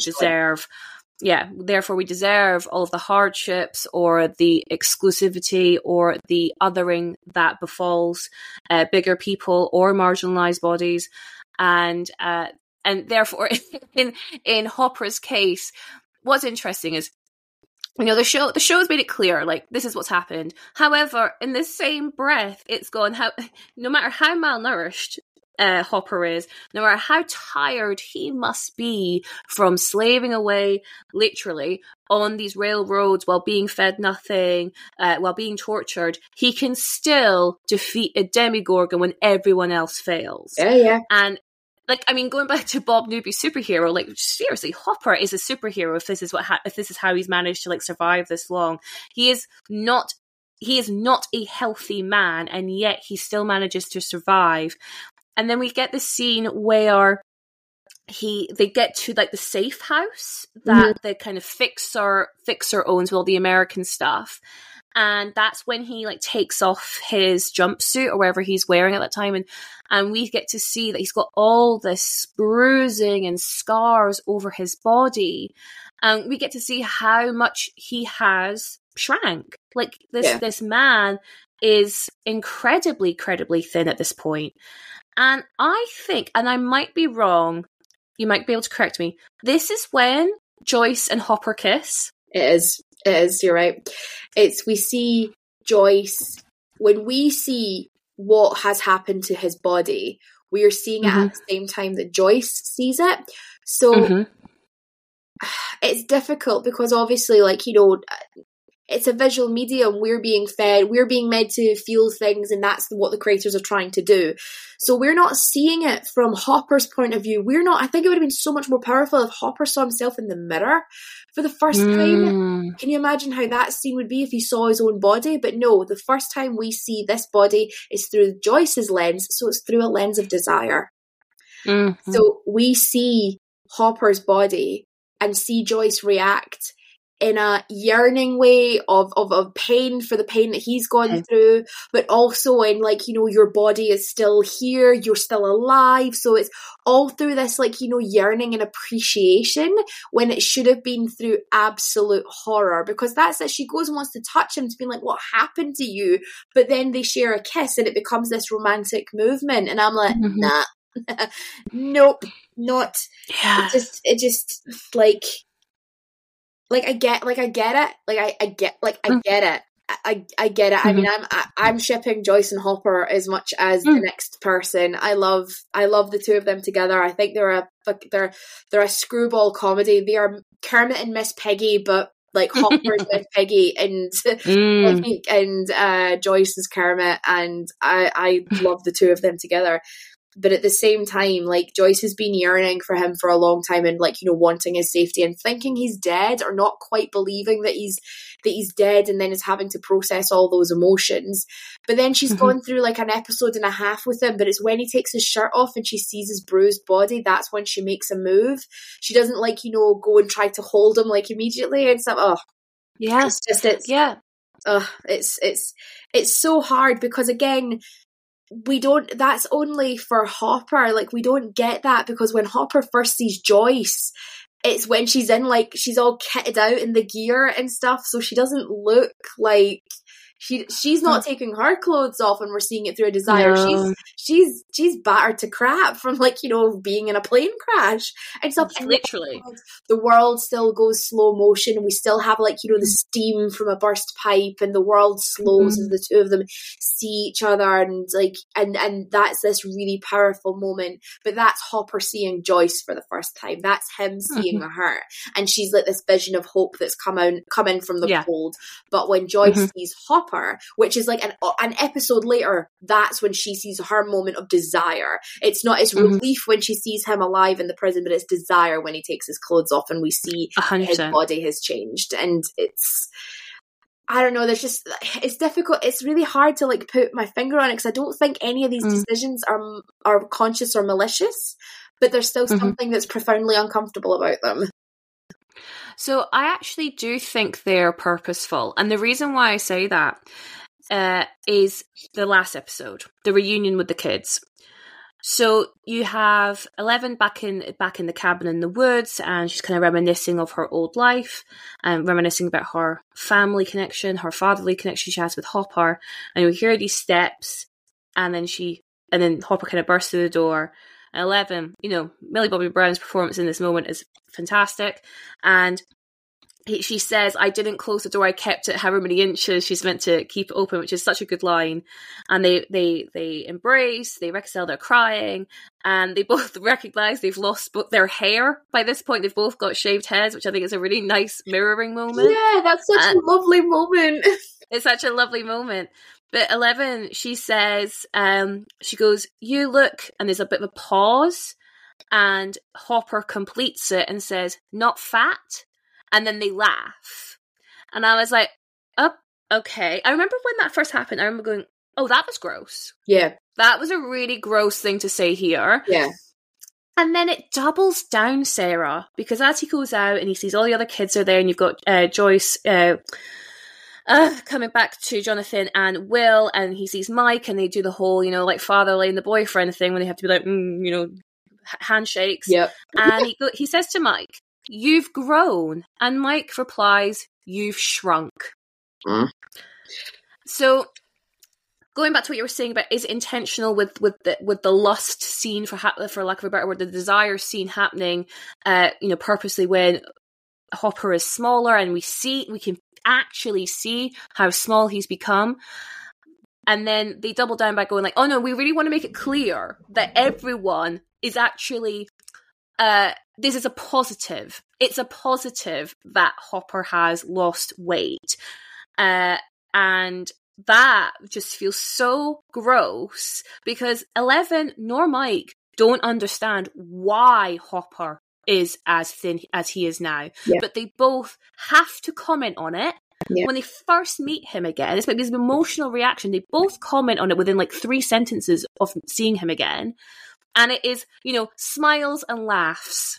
This bothers me so much. It's genuinely, such a weird trope. It's so weird. The idea that it has to be, that for a bigger body to go in either direction must require comment in the script, where it doesn't really matter, because then you have characters people lose and gain weight in TV shows constantly. In Hollywood, what usually happens is you have someone get thinner over the series, which is always really sad, but it's never really commented on. But whenever you have a fat person, it's almost like there's an elephant. It's almost like letting a fat person on screen, you have to have some sort of comment. Like there has to be an acknowledgement from the creators to say, we know there's a fat person here, but trust me, there's for a reason.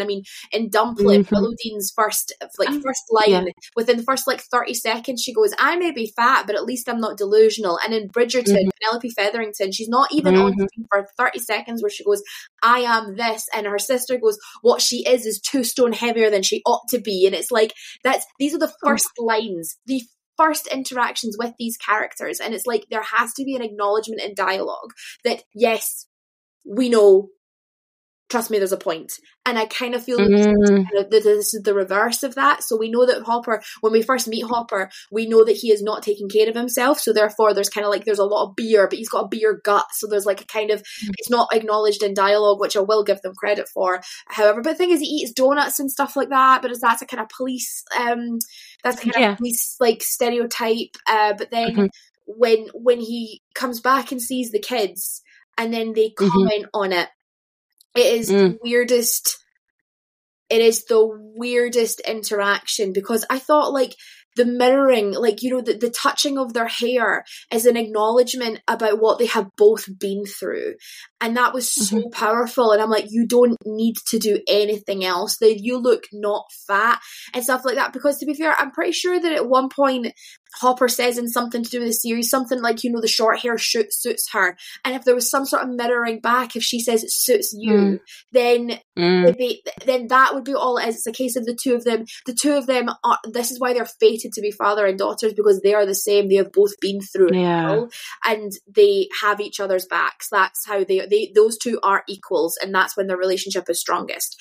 But it's weird. I actually quite like the line from Mike saying you've shrunk, but it's because Hopper's been absent for a season, so in his mind Mikey has gone through more and Hopper has been brought down, sort of thing, in his estimate. So Hopper isn't the big saviour god. Hopper was the one that was brought down, and Mikey's starting to realise that the adults who protect him are not are subject to the monsters as well. So there's an element of he's kind of saying, I'm not scared of you anymore, but linking it twice in his eyes is just, it's just completely unnecessary. And also, again, it's using it for a tone shift. It is a really important line, but we're going to use comedy for making a fat joke in order to make it palatable. And I'm like, oh, that's uncomfortable.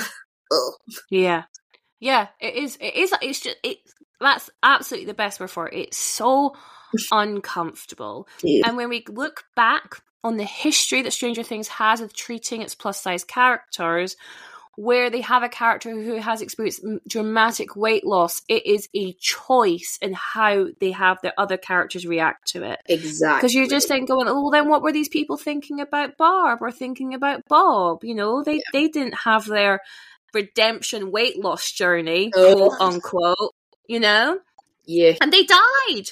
They died, Sarah, because they didn't have a chance. They couldn't redeem themselves. It's, yeah, like, they, that's not a good statistic. When you look, it's not good. It's like, how many fat people do you have on this show? I see. How many have died? I see. And how many have perished? Ah, okay. But you've brought some back before, but none of the fat people. Fantastic. Exactly. I see where your morals are. Oh yeah, they did. No, they did. No coming back for the fat people. No, not on this show. Let's create our own show, Sarah. It's very upsetting. It's very upsetting. Is there anything else you wanted to mention with Hopper? I'm really intrigued as to where Hopper's going because, like... Very good question. Like, I kind of want to know where everyone's going to end up because I know we're coming into the last season is the next season that's going to be released. We have the big bad. Hawkins has fallen into the Upside Down. Like, it's a case of Hawkins' safety, the town has been destroyed, and it's the big overall ending. But in the way that I find it interesting how Nancy became a sort of subverted final girl trope in her own way, and how people have played out. I kind of don't know what they're going to do because, again, in order for the kids to get up to shenanigans, the adults can't be there. But at the end of season 4, it's all of them in the field standing together and staring at, as if they are that, like, they are the front lines. They're literally the front lines. Yeah. This is a group effort, so I wonder what they're going to do. How do they split up? How are they going to handle this series, and who's going to have what trope? Because they're all back together again, they all have to fall into their own tropes as well. And Hopper's the leader. Like, Hopper's the leader and Elle is his general. Like, that's always been their relationship in whatever way. When it comes to the end, there's always like, you know, a moment where Hopper finds the kids and then they go forward. It's a case the kids can't handle anything more themselves. They've taken it as far as they can go. Now they need a grown up, and that's when Hopper steps in. But now Hopper's back. I'm really intrigued to see where he's going, and I want to know how much of it is him changing character and becoming this, like, very stereotypical action hero, because now he looks like one. I would be far more, in the same way that I'd be much more interested if Eddie was a fat person, if Hopper was still alcoholic, damaged, like, you know, fat police chief. That's who I want to see take on this evil. I don't want fresh out the gulag, like, action hero Hopper. I don't want it. So, no, very totally. I don't want voice on his arm, like, you know, me and my family. I don't want that guy. I want damaged dad. Yeah. I think that's a really good point. Like, I'd be interested to see whether David Harbour has been instructed to keep the weight off, or whether he has gained it back. In reality, he should gain it back because he will be eating a normal diet again. Yeah. There would be no reason for him to remain. I mean, I guess it depends how much time has passed between 4 and 5. But yeah, like, that would be really telling to see how they handle that. Yeah. I want to just on egos being like, I haven't eaten in 6 months, kid. I am eating all. Fuck off. Get your own egos. Go buy your own. You've got pocket money. You can buy your own food. I want him going far in the other direction. Yeah, fantastic. All credit to him. Eat, man. Eat. Eat. It's very important. You need to fucking eat. Yeah. So I know we spoke about the plus size characters. I just have one final question, because this is something that's bugged me since the end of season 4. And I just want to know your thoughts, because you are a fan. So we have the Will and Mike storyline, where Mike's kind of been ignoring Will. He feels really uncomfortable around Will because Will isn't like, quote unquote, the other lads in the group. Like, he isn't pursuing romantic relationships with girls, and it kind of puts Mike on edge. I mean, we know as the audience, even though it's not been explicit, we know as the audience, like, Will is clearly meant to be gay and clearly loves Mike, and that's the whole thing. They have this moment when they're, like, traveling cross country or trying to get Elle, where Will gives Mike this painting, and it's all of them dressed up as, like, knights and swords people fighting, like, a three-headed dragon, I think. Yeah. And Mike's at the leader of the group, and he's, like, the one, like, you know, closest to the dragon, and he's got, like, a heart on him. And Will says, that's because you're the heart of the group. Does Will mean that literally? Like, he thinks that, like, Mike's the leader of the group of the kids? Or does he mean you're the heart of the group because you have my heart because I love you? I don't know. I hope that Will doesn't love Mike, because Will can do so much better. And I think... I can't. Ugh, I hope not. I mean, I don't know, because again, it's really difficult to judge, because each show that deals with teenagers deals with their sexual awakening and their sexuality differently. And so far, Stranger Things has been for the younger generation anyway, has been a relatively sexless show. Like, their emotional relationships have been awkward. Like, the fact that Max and Lucas break up and get back together multiple times, and that's their relationship. That's that I dump your ass whenever you annoy me and then we get back together. That's kind of It's different for, like, you know, Nancy and Jonathan, who are shagging all the time. I kind of feel that, like, I feel that Will is realizing that he's losing people. I think I don't know whether he loves Mike or he loves their relationship, and he's really worried that it's going, because as soon as Elle comes on the scene and Mike starts, like, you know, wanting to get a girlfriend, and that's it, they're over.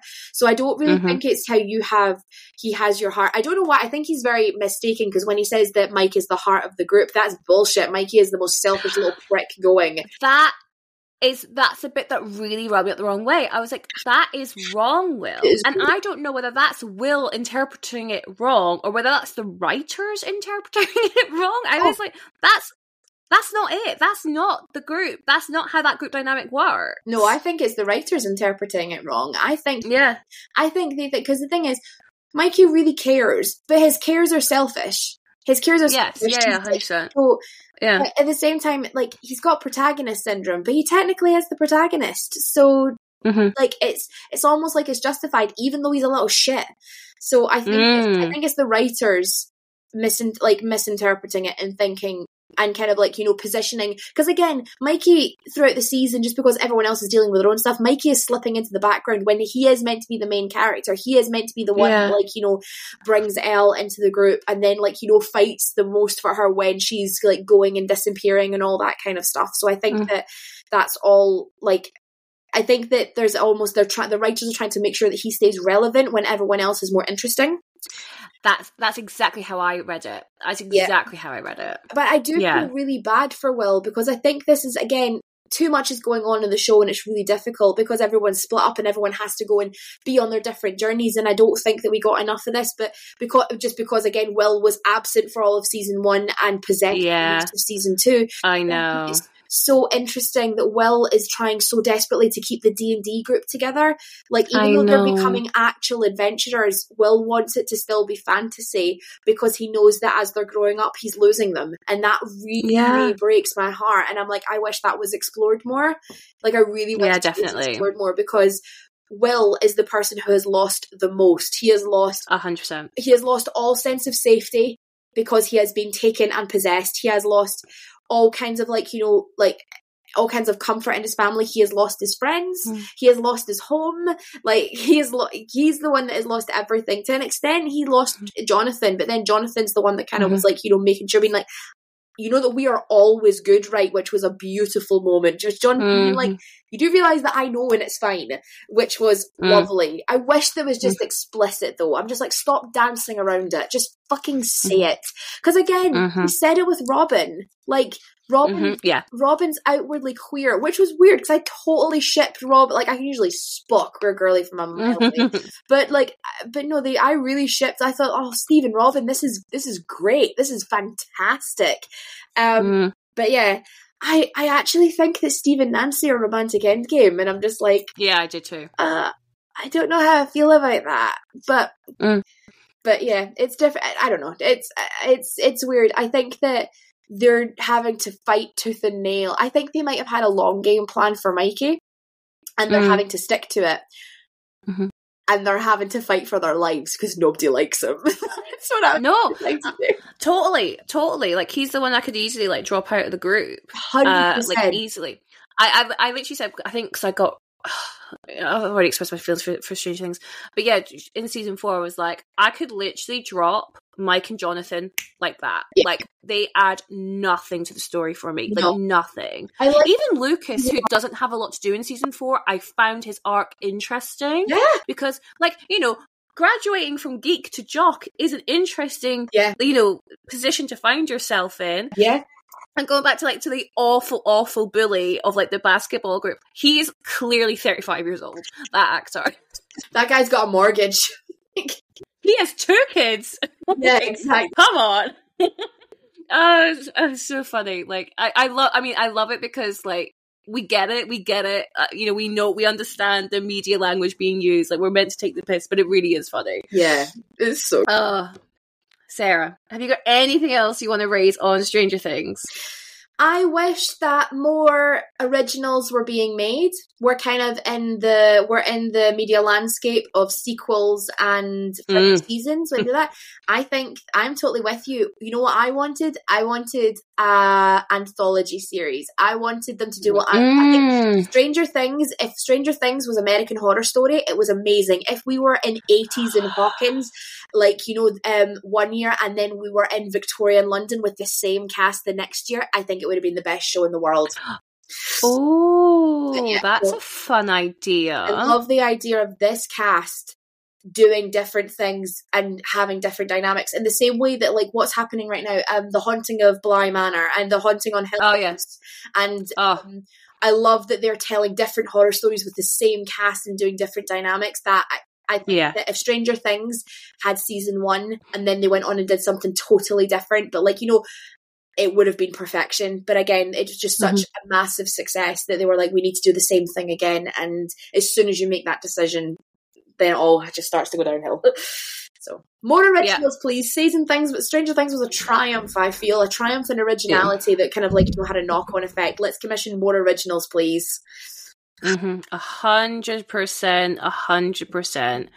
Let's wrap it up. Brilliant. Sarah, at the end of a Fats on Film episode, we love to rate our episodes, our shows, our films, based on how well they represent fat bodies. And we like to rate them out of ourselves. So out of potential 5 Sarahs, what will you give Stranger Things for fat representation? I will give you 1 Sarah. Like, you were so quick with that decision. You get 1. You get 1 Sarah. I wouldn't even give them 1. But the combination of what they've been trying to do with Barb and with Sean Astin and with Bob and to an extent with Hopper and with Dustin's mum, even, like, his tiny artist, he plays, Dustin's mum. Yeah, that comes to 1, and it's a point. And also, I have a tiny bit of hope. I'm usually very cynical, but I do have a little bit of hope. And again, I don't think it's the right decision to be led by the fans. But we did see almost an apology for making a mistake in the plot of season 1 and season 2. So that gives me hope that they are listening and learning. So that's what I'm going to give them. I'm going to give them 1 Sarah out of 5. 1 Sarah. Okay, I'm going to follow suit. I'm going to give it 1 Hannah. For the same reasons you've given, like, you know what? I'm never going to be angry at seeing a fat plus-size person on my screen. No, I take all day.